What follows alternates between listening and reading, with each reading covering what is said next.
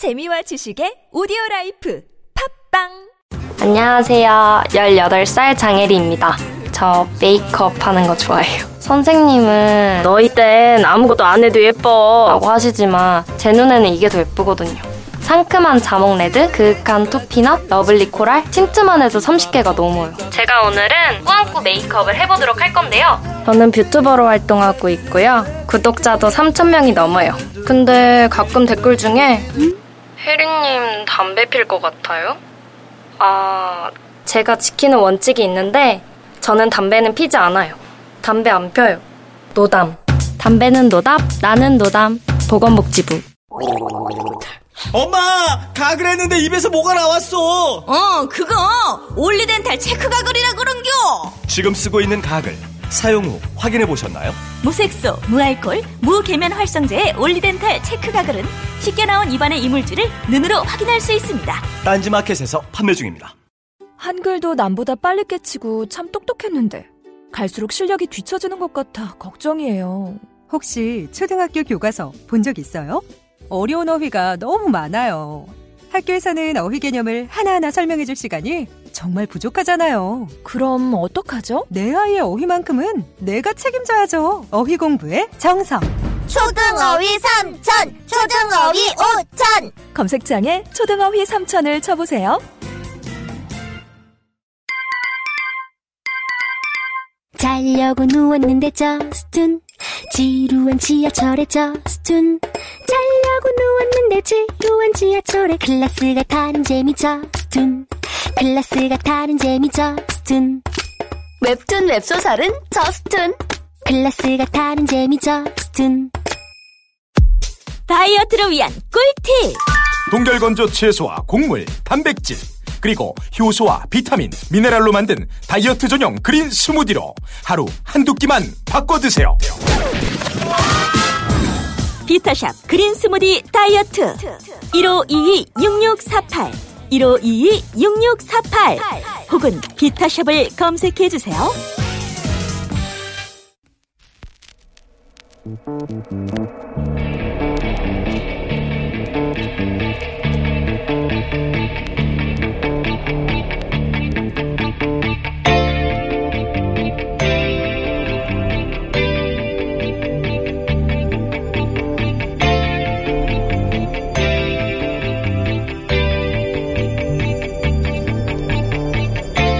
안녕하세요. 김호준입니다. 정부의 탈원전 정책 결정은 공론화위원회를 거칩니다. 2만 명에게 세 차례 전화 설문을 하고 시민 참여단도 두어 2박 3일간의 학습, 토론을 거친 후 역시 찬반 설문을 하게 됩니다. 정부 정책을 놓고 이런 전례 없는 실험을 하는 이유는 국가 에너지 정책이 근본적으로, 근본적으로 바뀔 수 있기 때문이죠. 이 과정에서 많은 논점이 등장하겠죠. 특히 비용 문제가 가장 먼저 많이 다뤄질 겁니다. 원전의 전기 생산 단가와 재생에너지의 생산 단가가 비교되고 재생에너지의 단가가 몇 년 이내 얼마나 저렴해질 것인가를 두고 감론 을박이 있을 겁니다. 노무현 정부 시절 전시작전권 환수 문제를 놓고 찬반 양론이 격렬하게 부딪힌 적이 있습니다. 당시 반대론자의 주장 골자가 그랬습니다. 전시 작전권을 우리가 행사하려면 군 전력을 강화해야 해서 로켓 구매에 얼마, 전투기에 얼마, 구축함에 얼마, 잠수함에 얼마가 든다. 그러니까 미군에게 전시 작전권을 주는 것이 더 싸게 먹힌다. 이후 보수 정권은 전시 작전권 전환을 연기하면서 같은 논리를 세웠습니다. 전환을 연기하는 것이 국방비 절감에 도움이 된다. 어떤 나라가 돈을 아낀다고 자기 나라 군대의 지휘권을 다른 나라에 넘기나요? 돈이 싸게 먹힌다고 자국민들에게 목숨을 걸고 전장에 나가라 명령하는 권한을 다른 나라에 주자는 발상을 아무렇지도 않게 하는 사고방식. 원전에 관한 제대로 된 논의의 출발은 바로 이 천박하고 부끄러운 사고방식부터 넘어서야 가능합니다. 국가 미래가 걸린 일에 돈보다 중요한 거 당연히 있죠. 김호준 생각이었습니다.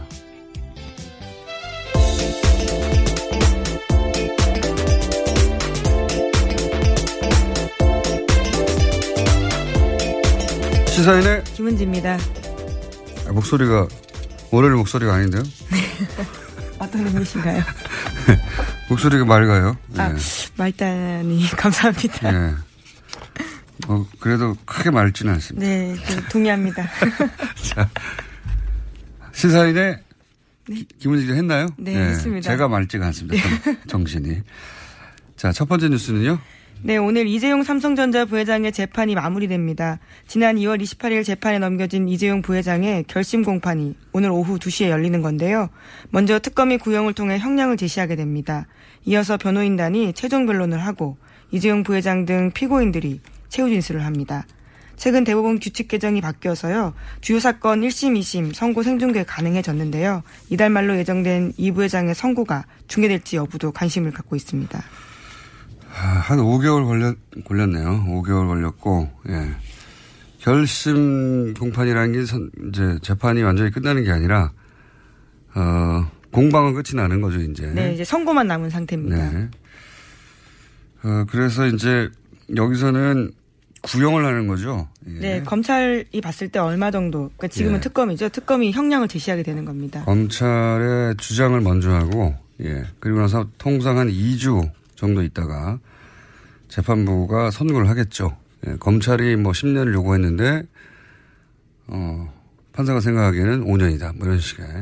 그러니까 오늘 아마 2시 이후에 나오는 형량은 그걸 보고 이제 뭐 5년이든 몇 년이 구형이 되면 아, 5년을 사는구나 생각하실 수 있는데 그건 아니다. 예, 검찰의 주장, 그러니까 특검 쪽의 주장인 거죠. 네. 판단이라고 볼 수 있습니다.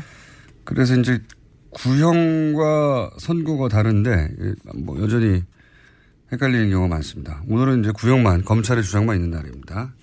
이 부분은 저희가 잠시 후에 주진희 기자 연결해서 예, 주진희 기자가 삼성 사실 전문이었거든요. 오랫동안 전문도 많아요. 예.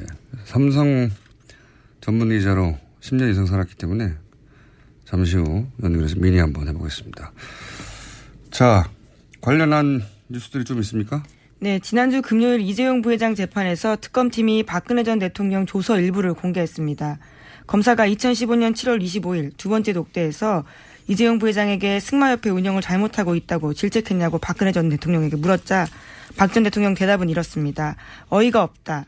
내가 어떻게 질책을 하냐라고 답했다라는 건데요. 질책하지 않았다라는 진술을 한 겁니다. 뿐만 아니라 박근혜 전 대통령은 제가 제의해서 삼성이 승마협회를 맡았는데 고맙게 생각해야 하지 않겠냐라고 되묻기도 했다라는 건데요. 이 진술은 이재용 부회장이 지난주에 재판에서 박근혜 전 대통령이 크게 질책해서 매우 당황했고 이후 승마 지원을 챙겼다라는 지지의 내용과는 상관되는 내용입니다.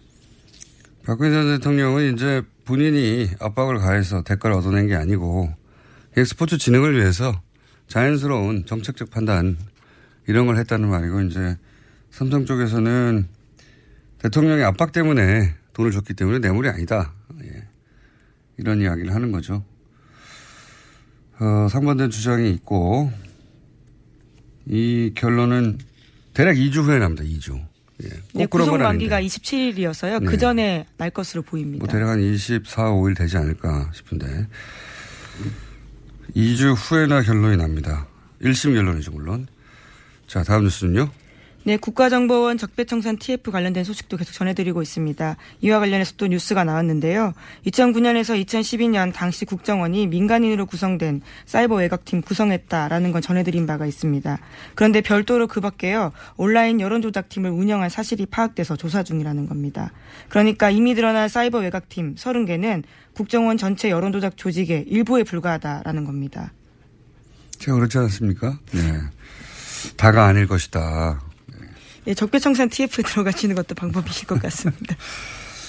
여기에 지난번에 이제 윤 목사 어, 실제 어, 밝혀져서 구속이 된 윤 목사 같은 경우는 종교단체 종교단체 일부도 여기에 참여한 것으로 예, 알고 있고 또 어, 나름 지명도 있는 소위 농객이라고 불리던 보수 농객이라고 불리던 사람들 또는 뭐 보수 인사들 그러니까 이제 일반인들 직, 직업을 가진 일반인들이 아르바이트로 잠시 잠시 한 수준의 3,500여 명 정도라고 1차로 밝힌 인원 이외에 별도의 조직이 있을 것이다. 네, 그렇게 조사하고 있다라는 겁니다. 파악하고요.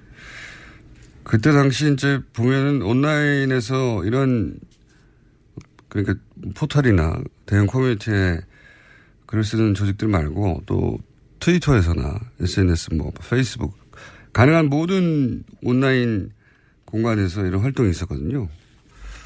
그러니까 뭐 그리고 여러 레벨에서 그냥 단순한 댓글 혹은 뭐 포털에서 댓글뿐만 아니라 아예 스스로 글을 창작해내는 수위에서도 있었기 때문에 저는 대단히 광범위한 왜냐하면 이 온라인 여론을 조작하는 팀 자체가 커졌어요 당시에 어 처음에 심리 전단에서 출발해서 네, 그렇죠.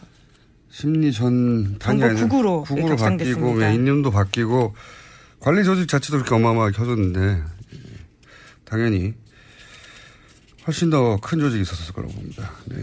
네, 그래서 국정원 댓글팀도요. 그 당시에 특별수사하면서 2013년에 국정원 메인 서버 압수수색 영장 받아서 갔었는데 국정원의 거부로 서버 확보에 실패한 바가 있습니다. 그런데 이번에는 적폐청산 TF가 이 메인 서버를 분석해서 조사하고 있기 때문에요. 관련해서 검찰로 넘어갈 수도 있다라고 보고 있습니다.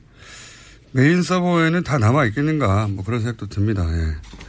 일부 있겠지만 여하간 여태까지 밝혀진 바로는 별도의 조직이 더 있다. 예. 또 관련 뉴스가 있나요? 네, 또 이렇게 사람들이 많은데 왜 이제까지 안 드러났을까에 대한 의문들을 가지실 수 있을 텐데요. 관련한 보도들이 또 있습니다. 국정원은 사이버 외곽팀에 참여한 민간인들에게 개별적으로 보안 해석서 받았다라고 합니다. 또 민간인들끼리 다른 팀의 존재를 알지 못하도록 국정원 직원이 이들을 점조직으로 관리했다라고 합니다. 간첩이죠, 간첩. 자국민을 상대로 한 여론 조작하는 간첩. 그렇게 저는 보입니다, 사실은. 예. 그리고 이제 예산도 보면 3,500명 얘기하면서 한 달에 2억 5천 이런 식으로 얘기했는데 이 국정원장의 최대 관심사 중에 하나였단 말이죠. 네. 이 일을 해서 다시 정권을 뺏기지 말고 유지해야 한다는 그런 목적하에 했는데 한 달에 2억 5천이라는 건 껌값입니다. 껌값.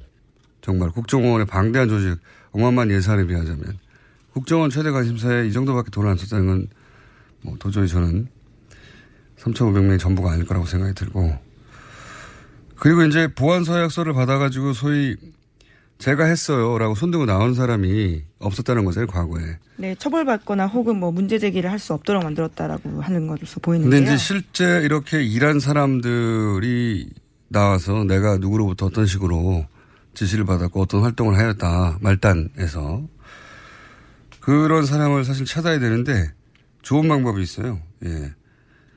어, 이 보상, 포상금을 거는 겁니다. 누구에 대한 나와서 내가 보여서 보안사약서를 쓰고 그런 아르바이트를 했다는 사람한테 면책을 주고 포상금도 1억 이상 줘요. 예. 1억 이상. 아주 크게 걸어서 수많은 사람들이 자진해서 나올 거라고 봅니다.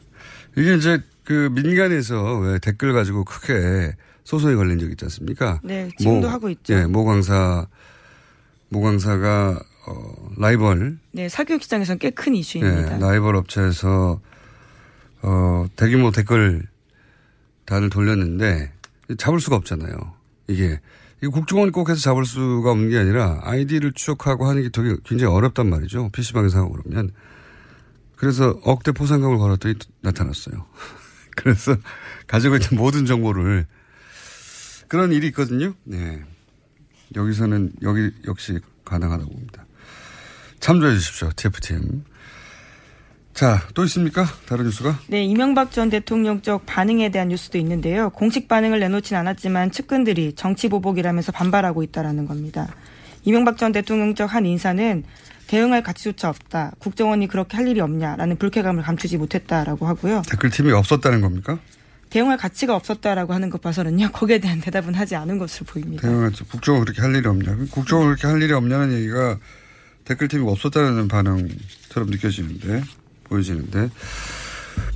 네, 뿐만 뭐, 아니라 예. 친이계 인사들도 정치와 절연하겠다라는 국정원이 여론몰이 공작에 나섰다라면서 반발하고 있습니다.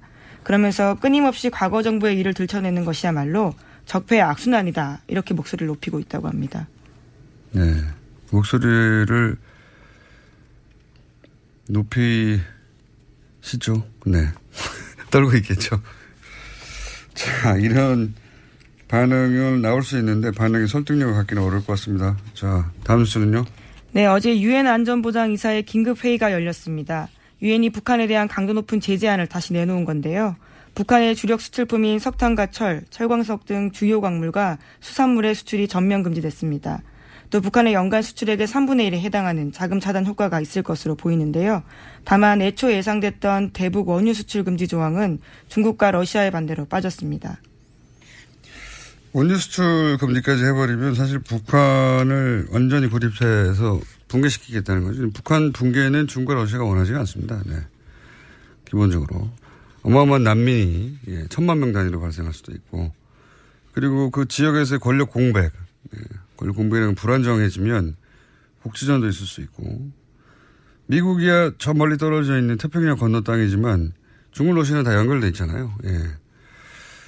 게다가 이제 한반도에서의 미국의 영향력이 더 확대되고 한반도를 미국의 영향력 아래에 다 들어가게 하는 걸 원치 않죠. 중국 러시아는. 그래서 뭐 북한에 대해서 원유 수출까지 검, 금지하는 건 앞으로도 없을 것 같습니다. 네. 자 여기까지 하고요. 또 미니가 있기 때문에 한두 개 정도만 할게요. 네. 네, 국민의당 당대표 출마 선언한 당권주자 3명이요. 어제 잇따라 기자회견 열었습니다. 안철수 전 대표의 출마 정당성 여부를 놓고 설전을 벌인 건데요. 먼저 안철수 전 대표는 이렇게 말했습니다. 심장이 정지돼 쓰러진 환자는 전기 충격을 줘야 살아난다. 당이 들썩들썩하고 있는데 다시 살아나는 계기가 될 것이다. 라고 이야기했습니다. 또 독배를 마시는 심정으로 출마했다면서 자신은 당과 운명을 같이 하겠다라고도 밝혔는데요. 이에 대해서 천정배 전 대표와 정동영 의원이 비판했습니다. 천정배 전 대표 같은 경우에는요, 누울 자리를 구분하지 못하는 몰상식한, 몰염치한 출마다라고 비판을 했습니다. 뿐만 아니라 대선에서 패배한 후보가 다시 들어간다는 것은 구태 중의 구태다라는 이야기도 했습니다. 정동영 의원 같은 경우에는 지난 1년 6개월간 사당하의 그늘에서 지지율 성적표가 5%가 되었다면서 이런 지도력으로 1, 2년 더 당을 이끈다고 하는 것은 소멸로 간다. 이렇게 비판했습니다. 당대표 자리를 놓고 이제 다투는 분들이니까, 예, 이런, 이런 반응들이 격하게 오가는 거죠. 예. 전기 충격을 줘야 살아난다. 본인이 전기인 거죠. 뭐 지금의 비유로 보면 그렇습니다. 예, 본인이 전기 장어 정도 되는. 네, 환자는 지금 국민의 당을 뜻하는 거고요. 예. 전기맨 선언이네요. 예. 안철수 전 대표 정치인이 다 됐어요. 예. 원래 이제 제가 오랫동안 만나본 정치인들이 다른 직업군과 가장 큰 결정적인 차이점이 뭐냐면 어떤 불리한 상황도 자기 합리화를 한다는 거거든요. 예. 그게 안 되면 정치를 못 해요. 사실은. 굉장히 특별한 정신 세계를 가진 분인데 태양이 자기 중심으로 도는 거거든요. 안철수 대표의 출마는 국민의당 태양은 나를 중심으로 둔다는 선언이죠. 예. 전기맨으로서. 여기까지 하고, 왜냐하면 저희가 또 이상돈 의원을 연결할 거기 때문에. 자, 어, 미니로 준비한 주진우 기자. 아까 얘기한 삼성 관련해서 연결해 보시죠. 삼성 이재용 부회장 5개월 재판, 5개월간 재판이 오늘 2시에 결심 공판을 끝으로 이제 마무리가 되는 거죠. 어, 삼성과 특검, 네, 오랫동안 취해온 주진우 기자 연결해서 이재용 부회장의 뇌물공여 재판 요약해서 좀 짚어보겠습니다. 주진우 기자. 안녕하십니까. 네. 어색한 주진우 기자 연결됐습니다. 자. 네. 어, 구성 만기가 8월 27일이고, 어, 통상 2주 후에 선거가 나오니까 대략 24, 25 선거가 되겠죠? 네. 어, 제가 이제 물어보고 싶은 건 오랜 시간 삼성을 취재해왔는데, 삼성 취재원도 꽤 있는 걸 알아요. 이번 재판 네. 관련해서 삼성이 크게 중간에 당황하거나 한 적이 있습니까? 그런 순간들? 문영표 전 장관이 그 실형을 받았을 때 놀랐고요. 네. 그리고 청와대에서 캐비넷에서 문건이 나왔을 때 놀랐습니다. 근데 어. 가장 크게 놀란 것은 정유라가 법정에 나와서 어, 이재용 부회장에 반하는 진술을 했을 때였습니다. 그때 삼성 측과 그리고 최순실 측에서 어, 불출석 사유서를 내고 그리고 막으려고 사람을 동원하기도 했었거든요. 그런데 정유라가 등장했을 때 어, 음. 삼성은 패닉이었습니다. 지난번 인터뷰 때 이제 정유라 얘기 나와서 하는 얘기인데 마지막 질문 중에 하나가 돈 문제하고 관련이 있냐고 했을 때 돈 문제와 관련이 있다고 해도 크게 이상할 것이 없다 이렇게 얘기를 했었는데 혹시 이후에 정유라가 왜 그때 나왔냐 혹은 뭐 돈 문제가 관련이 있느냐 없느냐 밝혀진 게 추가적으로 있습니까? 지금 최순실과 정유라가 연락을 끊고 있어요. 그리고 다 다른 관계도 이어지지 않고 있습니다. 그래서 지금 최순실, 정유라 그리고 장시호까지 모두 마위를 가고 있다고 봐도 되는데요. 각자의 이익에 따라서 움직입니다. 그러니까 경제적 이유가 가장 클 거라고 봐도 뭐 무방한데요. 어, 지금 돈 문제나 그런 문제가 지, 지금 상태에서는 별 문제가 없이 그냥 수면 아래로 가라앉았는데 언제든 다시 떠오를 겁니다. 그 문제로. 음. 특검 가서 정유라 씨가 어, 돈 문제가 있다 이런 걸 밝힌 건 없습니까? 어, 비슷한 얘기를 하긴 했으나 그게 뭐 핵심 쟁점은 아니었습니다. 음, 특검에 가서 돈 문제가 뭔가 있긴 있다는 말을 하긴 했다. 예. 네. 가족 간에. 어, 그리고 이 뇌물죄, 특히 재벌이 연루된 뇌물죄 경우는 결정적 증거가 과거에도 안 나왔기 때문에 결국 어, 포괄적 뇌물 수수라고 하는 법리가 나왔어요. 예. 이 재판 기간 중에 이재용 부회장의 불리한 진술 증거가 추가 나오는데 한번 정리를 해보자면 문영표 어, 시정 나온 게 있고요. 네. 그리고 김종 전 차관의 진술도 있었죠. 대표적 진술이 뭐가 있었죠? 어, 김종 차관이 이런 진술을 했습니다. 제가 2015년 7일 8월에 박상진 그러니까 삼성 사장입니다. 박상진이 정유라 지원을 위해 독일로 출국할 무렵 박상진하고 통화했는데 박상진이 박근혜 대통령이 갑자기 이재용에게 정유라가 올림픽 나갈 수 있도록 지원해달라고 요청했다고 말해서 깜짝 놀랐던 음. 기억이 있다. 결정적인 진술로 어, 음. 작용하고 있습니다. 정유라 이름이 직접 나와서 깜짝 놀랐다. 뭐 이런 얘기 했었죠. 그렇죠. 예. 정유라를 도와달라고 했어요. 그리고 정유라가 특검에 가서 진술한 내용 중에 혹은 뭐 법정에서 진술한 내용 중에 특별히 불리한 내용은 뭐가 있었습니까? 삼성에? 어, 이재용 부회장 측은 최순실 씨가 독일에서 말들을 사고 교환하고 이런 거에 대해서 전혀 삼성은 몰랐다고 얘기했는데 정유라 씨가 법정에 나와서 음. 삼성이 말 세탁 관련해서 그 과정을 몰랐을 리가 없다. 다 알고 있었다. 이렇게 얘기했습니다. 그래서 굉장히 난처해졌습니다. 청와대 문건 나온 것 중에 혹시 법정에 제출됐거나 한 것 중에 이 언론이 제대로 보도되지 않았는데 불리한 내용은 또 뭔가 있었습니까? 어, 뭐, 저기, 캐비넷에서 나온 문, 문서 이름이 아예 삼성 경영권 승계 지원이라는 자필 메모였고요. 그래서 청와대가 얼마나 도와주고 있는지, 어, 음. 정확하게 써 있습니다. 그거 말고는, 음, 지금 보도되지 않은 것 중에, 어, 장충기, 미래전략실 차장에 문자 메시지가 있습니다. 문자 메시지요? 예, 음. 빼도 박도 못할 스모, 스모킹건입니다. 사실 뇌물을 주고 인증샷 찍지 않지 않습니까? 그래서 직접 증거, 결정적인 증거는 없습니다, 사실. 근데 정황상 증거를 다 따져야 되는데 음. 이번 뇌물 사건처럼 증거가 많은 경우가 드뭅니다. 그 재벌 관련해서는 이, 정, 이 정도면 굉장히 많이 나온 거라고 얘기들 하는데, 자. 네.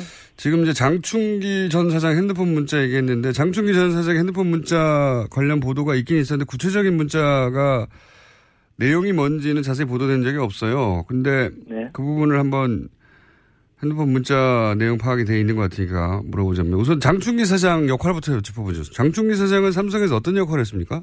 어, 장충기 사장은 미래전략실의 차장, 사장급 임원이었는데 대정보, 정보와 대관. 그러니까 어, 저기 정부 부서를 아, 관리하는 관. 그런 업무를 했습니다. 민관 할 때 관, 대관. 그렇습니다. 어. 네. 정보와 정부를 담당했었다. 예. 네.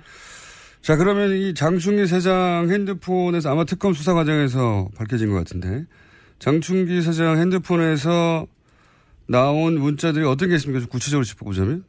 어, 어 이재용 부회장과 박근혜 대통령의 독대 관련된 내용이 있는데 청와대 내부자가 이런 이렇게 문자를 보냅니다. 청와대 내부자 누굽니까? 어 지금 그그 그, 지금 그 내부자는 밝혀지지 않았는데 비서실 혹은 민정실의 최고위급 인사로 생각됩니다. 이렇게 문자를 보냅니다. 장 선배님 불쑥 죄송합니다. 오늘 11시 BH 회동 관련해 참고하세요. 그렇게 해서 문자를 쭉 보냅니다. 그리고 다른 분이 아무래도 지금 VIP가 가장 중요한 게 노동개혁이니까 그에 대한 협조를 밝히면 좋아할 것 같습니다. 이렇게 얘기를 하고 대통령 휴가에 대해서 얘기합니다. 사실 2015년 7월 25일에 그 대통령한테 보고된 삼성 말씀 자료가 있는데 그 내용에 이 문자가 다 포함되어 있습니다. 그러니까 이 코치대로 얘기했다고 할 수도 있죠. 그리고 어 그리고 지금 얘기한 거는 청와대 내부의 고위 관계자가 어, 삼성의 장충기 사장한테 대통령 독대를 할 때 요런 요런 점들을 참고해라.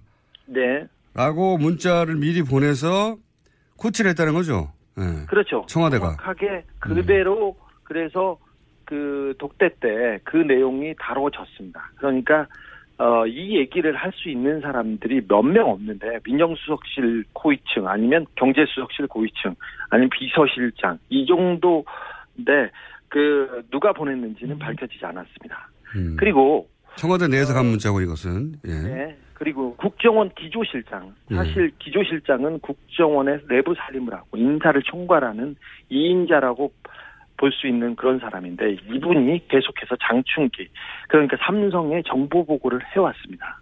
어떤 그래서 했습니까? 어 엘리엇이라는 그 회사가 나와서 사- 삼성 삼성 삼성의 합병에 걸림돌이 됐을 때 이렇게 보냅니다. 이현수입니다. 엘리엇은 1977년에 어디에서 시작됐고 자산이 어느 정도 됩니다. 그래서 한국은행 홍콩에서 관리하고 있는 내부 상황은 철저하게 통제돼 있는데 제가 더 알아보고 자세한 것은 그 나중에 보고하겠습니다. 이런 문자를 보냅니다. 또 이런 문자도 보냅니다. 복 많이 받으셨습니까? 지난해에는 사장님의 회사의 지원으로 우리나라가 안정되었지 않았나 생각합니다. 감사드립니다. 또한 자료는 아주 유용하게 활용되고 있습니다. 이 또한 감사합니다. 올해도 변함없이 이렇게 하면서 이연수 배상 이렇게 올립니다. 그러니까 정보 보고를 받고 있고 국정으로부터 이 국정기조실장이 삼성 사장 미전실 사장에게 정보 보고를 했다는 거죠. 예. 정보 보고를 했고 또 정보를 받아서 그 국정원에서 그 활용하고 있다는 게 보입니다. 그리고 대법원장에 가게 그 대법관에 가겠다는 한 후보자가 장 차장한테 이런 문자를 보내기도 합니다. 하창우 대한변협 회장이 거품을 불고 저를 비토하여 두 시간 경론을 벌이다가 저와 진보 측 변호사를 패키지로 낙마시키는 걸로 봉합된다고 합니다. 그러면서 자기 상황을 계속해서 보고하는데 대법관이 되려는 사람이 삼성의 눈치를 보고 있는 게 적나라하게 나옵니다. 그러니까 대법관 되려는 사람이 미전실 사장한테 자신의 문자를 인사와 관련해 가지고 여러 가지 청탁 문자를 보냈다? 네, 그렇습니다. 검찰, 검찰, 예. 그리고, 예. 예상치 검- 못하는 거네. 예. 사실 삼성의, 삼성이 검찰 고위직과 법관 고위직 인사를 한다고 알려져 있습니다. 그런데 그런 모습이, 그런 상황이 적나라하게 나옵니다. 하나만 더 보겠습니다. 임채진 전 검찰총장 기억하시죠? 예, 예. 예, 이분이 이렇게 문자를 보냅니다. 임채진이네. 그동안 건강하게 잘 지내셨는가? 이번 토요일 미팅 계획대로 예정됐지? 그러면서, 어, 자기 사위, 자기 사위, 날더러 꼭 좀 갈 수 있도록 자네에게 부탁해달라고 하네 그려. 그러면서 인사청탁을 합니다. 어디, 뭐라고요? 어디를 갈 수 있게 꼭 부탁한다고요? 인도에, 예. 어, 인도의 한 자리를 원합니다. 해외 근무를 원할 때, 원래 원하는데 자기 사회에 인사 청탁을 하는데, 검- 사위가 어디서 근무했는데요? 삼성에서 근무합니다. 아하. 삼성에서 근무합니다. 음. 그리고 인사 청탁을 하거나 청, 청탁을 하는 게, 어, 저기, 그, 이런 검찰, 관에 있는 사람뿐만 아니라 매경도 이렇게 청탁을 하고 보고도 하는데. 매경- 매경이요? 언론, 언론사. 언론사요? 예. 네, 언론사, 언론사 간부, 매경의 간부가 이렇게 문자를 보냅니다. 존경하시는 실 차장님, 어제 감사했습니다. 면세점 관련해서는 땡땡땡과 상의해서 보고 매경이 어떻게 해야 삼성의 면세점 사업을 도와줄 수 있을지를 구체적으로 알려주셨으면 좋겠다고 합니다. 김땡땡 올림, 매경의 고위 간부입니다. 매경의 고위 간부가 삼성에게 네. 삼성을 위해서 어떻게 기사를 써야 할지를 알려달라고 네. 삼성 미전실 사장한테 문자를 보냈다는 거죠? 네, 그렇습니다. 최근에 대단하네요. 삼성 관련 재판에서 경제신문들 있지 않습니까? 머니투데이를 필두로 경제신문들이 다 나서서 재판이 불안하다. 이거 증거도 없다. 그러면서 계속해서 기사가 하고 나왔죠. 여론 조성을 합니다. 예. 그걸 가지고 계속해서 법원을 압박하고 있는데 이게 다 이런 네트워크 때문에 그렇습니다. 어, 그렇다고 추정됩니다. 예. 네네. 청와대에서 장충기 사장한테 민정수석실, 뭐 비서실장 모든 인사를 그 관여하는데 내부에서 그, 그 인사 정보를 계속해서 보고하고 있었습니다. 삼성이 이 정도입니다. 그러면 삼성에서 이제 최순실의 존재를 몰랐다고 이제 주장하고 있지 않습니까? 그 네. 영향력을 처음에 몰랐다가 나중에 알았다. 하는데 이 정도 영향력, 정보력이면 이 주장은 말이 안 되지 않나요? 아, 지- 몰랐다고 하는 건 말이 안 되죠. 사실 그 한화 김승현 회장의 아들이 특검에 와 나왔었죠. 그때 예. 폭행 사건으로 구속되어 있었어요. 근데 김승현 회장의 아들 아들은 승마 선수였고 승마 선수였고 정유라와 함께 금- 금메달을 따기도 했죠 아시안 게임에서 그 사람이 그그 아들이 그 특검에 불려와 가지고 초밥이 먹고 싶다고 해서 초밥을 하는 게 사줬습니다. 그러니까 그걸 먹고 어, 최순실이 실세라는 것은 당시에 말똥 치우는 파키스탄 노동자들도 다 한다 이런 얘기도 했어요. 뭐 그러니까 그 말 타는 사람은 삼성을 몰랐을 수도 없죠. 그러니까 그랬는데 미전실이 우리나라 정보를 파악해서 주물럭주물럭합니다. 청와대 정보나 국정원 정보보다 삼성 정보가 더 정확하다는 얘기가 세- 어, 세간에 있지 않습니까? 그래서 이런 얘기가 나오는 건데 미전실 사장의 영향 얘기 이 정도입니다. 그래서 그 우리 사회를 이렇게 주무르고 있습니다. 그래서 다 알고 있었어요. 사실 그리고 독일 프랑크푸르트에 삼성 유럽 본부가 있는데 거기에 있는 삼성 양, 양혁, 양혜경 사장이라는 분이 최순실의 뒤를 오래 전부터 봐줬다고 여러 차례 증언이 나오고 있습니다. 그래서 삼성이 먼저 최순실의 존재를 알고 승마협회를 접수해서 이 최순실 뒤를 지원하, 지- 지원해야 된다. 최순실을 독점해야 된다. 하면서 먼저 움직였다고 보는 게 지금 상황에서는 훨씬 더 자연스럽다고 봅니다. 음, 최순실을 독점해야 한다. 예.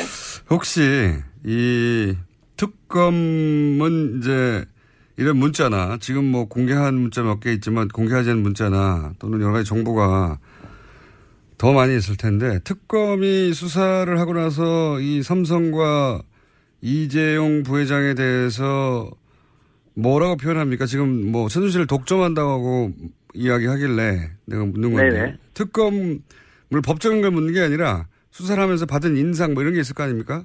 네. 특검 검사들하고 그 특별히 최순실과 정유라를 취재했던 검사들 사이에 이런 얘기가 있어요. 특검 초기에는 박근혜가 대통령인 줄 알았는데 최순실이 대통령이었다 이렇게 생각했다. 그런데 막판에 삼성 수사를 해봤더니 우리나라의 대통령은 이재용이었고 이재용이었고 장충기가 비서실장이었다 이렇게 얘기합니다. 그런 정도로 비유한다. 네, 내, 뇌물 삼성 뇌물 공여 사건에 관해서는 그렇다는 얘기겠죠. 네, 네 그렇습니다. 그러니까 삼성이 국가 권력과 대등하게 딜을 했다 이렇게 파악하고 하나 보죠. 그렇죠. 그 사실상 삼성이 국가를 지배하고 있었고요. 우리 전체 사회를 주물렀다. 청와대도 국정원도 삼성 아래에 있었고, 우리 아래에 있거나 대등했고, 그 다음에 어, 검찰과 법원에서 삼성한테 인사청탁을 합니다. 그냥 언론은 그냥 애완견 수준이었고요. 그걸 보면 아 우리나라가 삼성공화국이었구나 이 알겠습니다. 네. 자각했다고. 삼성을 오래 취재하다 보니 인터뷰하면 점점 감정이 올라오는 것 같은데 마지막 아니요, 질문인데 아니라 삼성을 네. 제가 좀 정확하게 알고 있어요. 알겠어요. 다른 사람에 비해. 특검 알잖아. 마지막 질문인데 특검을 몇 년 특검이 몇 년 구형할 것 같아요? 내 얘기를 한번 해보죠. 오늘 구형할 것 같은데 어제 밤까지도 경론을 벌이면서 그 회의를 했습니다. 사실 이재용 부회장한테 적용된 혐의 중에 가장 핵심은 뇌물 공여인데 뇌물 공여는 법정형이 5년형 이하예요. 그러니까 큰 범죄는 아닙니다. 이재용 부회장이 다른 죄보다 말이죠. 그런데 가장 무거운 것은 국 재산을 국외로 도피한 혐의인데 50억 이상을 도피했으면 10년 이상 징역이 나와야 됩니다. 무기징역까지 선고할 수 있고요. 그 다음에 횡령죄도 지금 가볍지 않은데 50억 이상이기 때문에 무기 또는 5년 이상의 징역을 이 나와야 됩니다. 이 밖에 이재용 부회장이 국회에서 위증했죠. 1년 이상 징역입니다.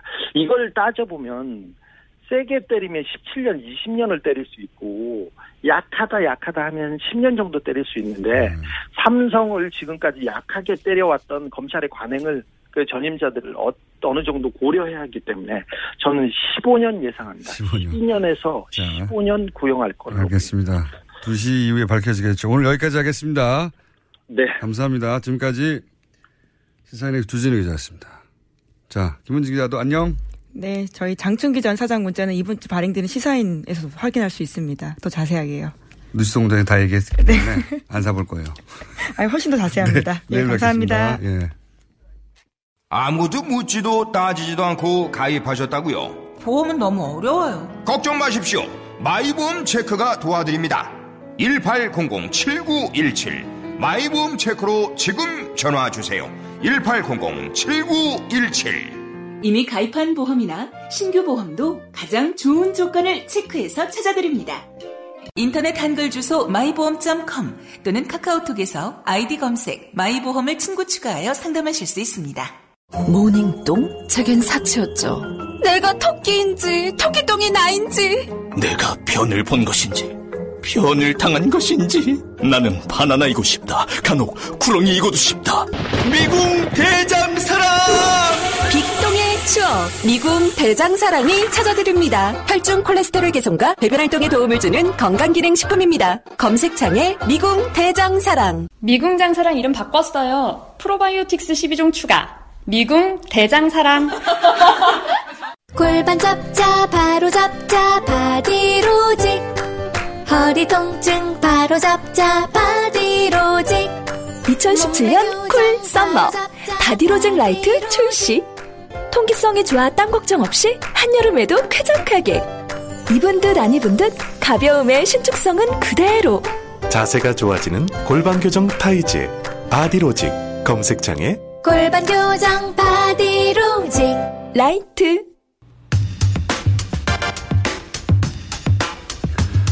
안철수 전 대표의 당 대표 출마 선언에 대한 국민의당 내부 반응 이상돈 의원 통해 들어보겠습니다. 국민의당 이상돈 의원 전화 연결되어 있습니다. 안녕하세요.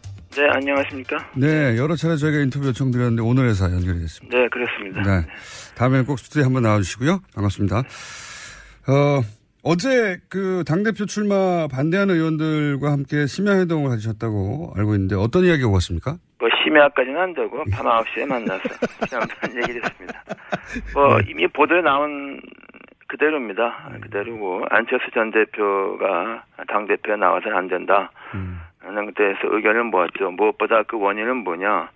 이번 전당대회는 임시 전당대회다 말이죠. 박지원 어, 의원이 대표직을 어, 내놨죠. 대선 패배 책임을 지고 어, 그래서 하는 것인데 대선 패배에 대한 책임을 볼것 같으면 박지원 전 대표보다 10배, 100배나 많은 안철수 전 대표가 어, 대표직 나오겠다는 것은 이건 어불성설이다. 뭐 그런 데 대해서 의견 일치를 모았습니다. 네. 지금 출마를 반대하시는 의원들이 당내에 몇 분이나 됩니까? 뭐, 그 당직자들은 아, 의견 표명, 공개적인 표명을 이제 삼가하고 있지만은 뭐 포함은 뭐, 그 절반을 훌쩍 넘는다고 보고 있습니다. 당 전체를 보자면 절반 넘는다. 의원들 중에 거꾸로 그러면 다 어, 출마를 찬성하시는 분도 있습니까? 뭐 적극적으로 또 뭐 그 지지를 처음부터 말했던 의원은 사실 이원주 의원 한 사람뿐이었고 또 이제 에, 자신이 생각하기에 안철수 전 대표 때문에 국회의원이 됐다고 생각하는 몇 사람들은 뭐 어, 그래도 도와되지 않느냐 뭐 이렇게 보고 있는데 저는 에, 참 그런 거 우- 우스다고 봅니다. 국회의원이 되면은 그 헌법 기관인데 그 자기가 독자적인 판단을 해야지 뭐 어, 나는 안 대표 때문에 국회의원 됐으니까 뭐 뭐라도 도와야 된다. 그 우스다고 생각합니다. 이게 이제 80년대 외국 사례긴 한데 선거 낙선의 충격이 가족 중 일원이 사망했을 때 충격이, 충격이 범간다 이런 연구가 있거든요. 그러니까 낙선 충격이 대단한 대단하다는 건데 저는 이제 이 전체 어, 최근에 상황 중에 가장 이상한 대목이 안철수 전 대표는 그런 충격이 거의 없는 것처럼 보이거든요. 의원님이 보시기에 어떻습니까? 네, 충격이 거의 없죠. 거의 없는 게 아주 없죠. 대선 끝나고 나서 뭐 하루 이틀 후에 자기가 다음에 대통령 선거 나오면 50% 넘는 득표를 된다고 그러지 않았습니까? 네, 그런 말 했죠. 네, 그, 그 정상적이 아니라는 걸 보여주는 거죠. 이런 말 노사모 같은 조직이 없어 패배했다거나 뭐 결선 투표제가 도입됐더라면 이번에 본인 1위 했을 수도 있다 이런 말도 했어요. 그러니까 본인 대선 패배의 원인은 원인을 본인이 아니라 다른 데서 찾는 걸 보니까 대선의 패배를 있는 그대로 받아들이지 못하고 있는 걸까요? 그게 이제 어, 어떤 언론이 쓴 대로 인지 부조하다 이렇게 얘기를 하는데 그좀 상식에 벗어난 거죠. 그래도 안철수 전 대표가 국민들한테 좀 어, 남아있는 좋은 이미지가 뭐 깨끗한 정치를 상징한다든가 뭐 겸손함 이런 게 있었는데 그런 건 다 없어졌고 남아있는 것은 인지 부조와 터무니없는 나르시즘 예? 뭐, 뭐 이런 거밖에 남아있지 않는 것 같습니다. 불행한 일입니다.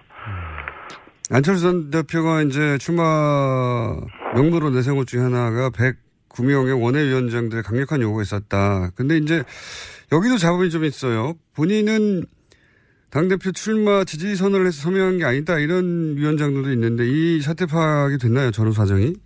네, 아직은 뭐 정확히 파악은 안 됐으면 저는 뭐 대충 심증이 있죠. 그 얘기가 좀 공론화된 게 제가 그 인터뷰에서 얘기해서 이제 네, 드러났죠. 네, 네, 저는 그, 뭐, 지난번 총선이나 이런 그, 거간에 좀 지방에, 에, 그 원외위원장 사정을 뭐 굉장히 많이 아는 사람이죠.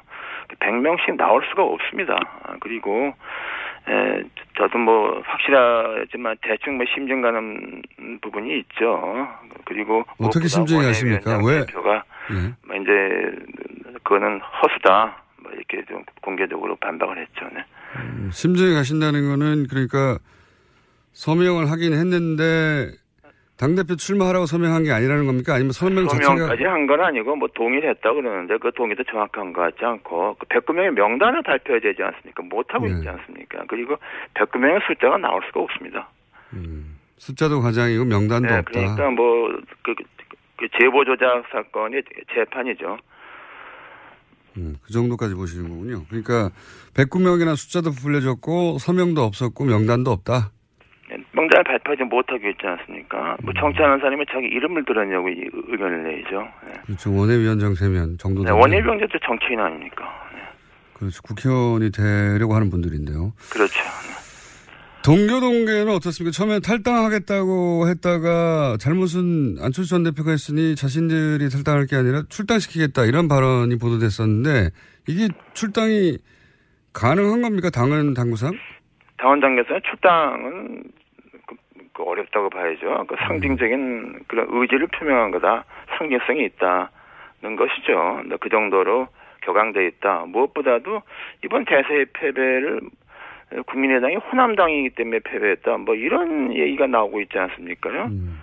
제가 보기에는 안철수 전 대표가 그나마 대통령 선거 나가게 된 것은 그 박지원 전 대표 때문이죠. 1년 동안 박지원 전 대표가 안 대표를 어, 전폭적으로 밀어서 대선까지 간 거 아닙니까? 이건 어떻습니까?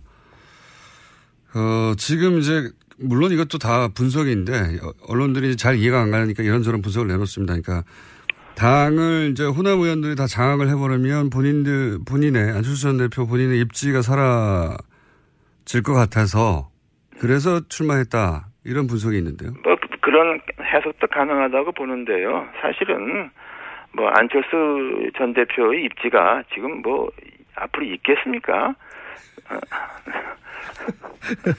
솔직히 말씀드려서 이제 뭐 지난번 대선 토론 때 이미 다 드러났지 않습니까? 이미 저는 그렇게 봅니다. 네. 굉장히 야박하게 평가하시는군요. 그럼 이런 표현들은 어떻습니까? 극중주의라든가 뭐 전기 충격에 의해서 당이 지금 주목을 다시 받고 있다든가 또 뭐 안중근 의사를 비유한다든가 아니, 그거 좀 뭐 표현 같은 거 예. 뭐 그렇게 신경 쓸 필요가 없습니다. 뭐 좀 심하게 말하면은 혹시 뭐 영어 단어에 뭐 뭐 불시시라는 영어 단어 있지 않습니까요? 뭐그 정도밖에 안 되는 거고 그게 뭐 비중을 들 필요가 없습니다. 그러니까 말이 안 되는 얘기죠. 네. 굉장히 화가 나신 것 같은데 그러면 진짜 이유는 뭘까요? 이제 국민의당 소멸 때문에 나왔다. 뭐 호남 의원들에 대한 당 장악을 우려했기 때문이다. 지방선거에서 공천권을 활용하려 쓰려고 한다. 뭐 등등 이제 이해가 안 가니까 여러 언론이 여러 방식으로 이유를 분석하고 있는데 의원님이 보시기에는 진짜 이유가 뭐라고 보십니까? 그냥 진짜 이유는 이해가 안 되는 거죠. 그 어떤 언론이 뭐 이른바 인지 부조화증에 빠졌다. 뭐, 뭐 그게 정확한 편 정확한 분석이라고 봐야 되는 거죠. 뭐 그거 외에는 답이 없습니다. 매우 아 대통령 선거 끝나고 나서 그 다음 다음 날 내가 다음에 나가면 50% 넘어도 된다고 말하는 사람은 그 이해가 됩니까? 그 이해 안 됩니다. 제가 대통령 선거 지난번 끝나고 2012년 그해 가을에 문재인 대통령이 저하고 한 두 번 저녁을 초대한 적이 있는데 제가 네. 느끼기에 그 10월 달인데 불구하고 문재인 대통령은 그 당시 대선 후유증에 어 아직 그 굉장히 어, 눌려 가위 눌린 같은 상태에 있는 거 제가 느꼈어요. 음. 그게 정상입니다. 그렇죠. 그, 그런 과정을 거쳐야 다음에 정치적으로 재개하는 거죠. 그렇긴 한데 보통 뭐 통상 큰 선거에서 지고 나면 뭐 지지자들은 울고 당사자들은 미안해하고 그러면서 한 1, 2년 정치 활동하지 않다가 네. 스스로 정상이죠. 네, 패배 원인을 곱씹고 뭐 그런 게 통상인데 어, 대선 직후부터 노사모 조직을 찾고 그런 게 이상하긴 했습니다만 그게 쭉 이어지는 것 같기도 합니다. 지금 상황에서 그런데 출마는 말, 어, 말릴 수 없을 것 같은데 출마하게 되면 결국 그래도 안철수 전 대표가 직전에 대선 후보였고 하니까 당선될 가능성이 높지 않겠습니까? 아니 그거는 일단에 그 정동영 의원과 천정대 의원의 거취를 봐야 된다고 봅니다. 참고 삼아서 저는 뭐 정동영 의원이나 그 천정대 의원이 당 대표 되는 거를 뭐 반대하는 것도 아니지만 지지하는 것도 아닙니다. 다만 문제는 당이 이렇게 한 사람의 일종의 나르시즘에 흔들려서 이게 안 돼, 공당이 아니다.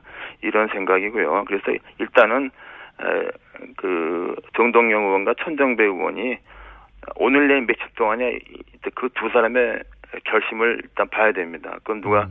말할 수 없고 본인의 결심이죠. 과연 단일화를 말씀 나갈 것인가, 어, 단일화를 어, 말씀하시는 무산시킬 것인가, 단일화할 음. 것인가, 뭐 이걸 저간 그 두 사람의 결심을 봐야 됩니다. 네. 음, 그 말씀은 그러면 두 분 중에 한 사람으로 단일화되면 안철수 전 대표하고 대결 구도가 섰을 때 그 단일화된 혹은 뭐 남은 한 사람을 지지 선언할 수도 있다 이런 말씀이시네요? 아니 저는 뭐 지지 선언 저 개인은 뭐 네. 지지 선언을 떠나서 전, 전 기본적으로 어, 당이 이렇게 해서는 안 된다. 헌법기관이 국회의원, 국회의원 헌법기관인데 40명이 있는 그 집단이 이런 게 도대체 이게 상식에 어긋나는 일이죠. 음. 어떤 저는 그래서 어떤 원칙적인 입장에서 어, 말씀드리는 건 이제 말하는 겁니다. 지지 선언까지는 아니더라도 누군가를 지지한다기보다는 안철수 전 대표 당선은 안 된다는 낙마 선언을 하신다는 건가요? 그러니까 말하자면 낙마 선언 반대 선언이죠. 반대 반대 선언. 반대죠. 네. 그래서는 안 된다. 음. 그리고 이 모든 책임 있는 사람이 에, 뭐 의사로 나, 나서는 거죠. 그건 얘기가 안 되죠. 그런 소위 이제 낙마 선언 혹은 뭐 반대 선언을 할 의원분들이 당내에 많습니까? 아니, 아니 그런 게 지금 말씀드렸잖아요. 그, 거기 인식을 같이 하고 있는 분이 네, 절반 이상이 된다. 아, 절반 이상입니다. 다만 이제 지금 주요 당들을 맡고 있기 때문에 공개적인 말은 삼가고 있는 것이죠. 네. 의원님이 직접 출마하시면 어떻습니까? 글쎄요, 저는 뭐 그건 생각해 본 적이 없습니다. 그뭐 도와주시겠어요? 그건 무슨 그런 저는 제가 엉뚱한 말씀을 저한테 하시네. 의원님 출마하시면 굉장히 신선할 것 같은데. 네. 글쎄요, 뭐 되게 신선할 것 같지 않은데 저도 뭐. 오늘 여기까지 하고요. 저희가 다음 스튜디오 직접 모시겠습니다. 오늘 말씀 감사합니다. 네, 네 감사합니다. 네. 네. 지금까지 국민의당 이상돈 의원이었습니다.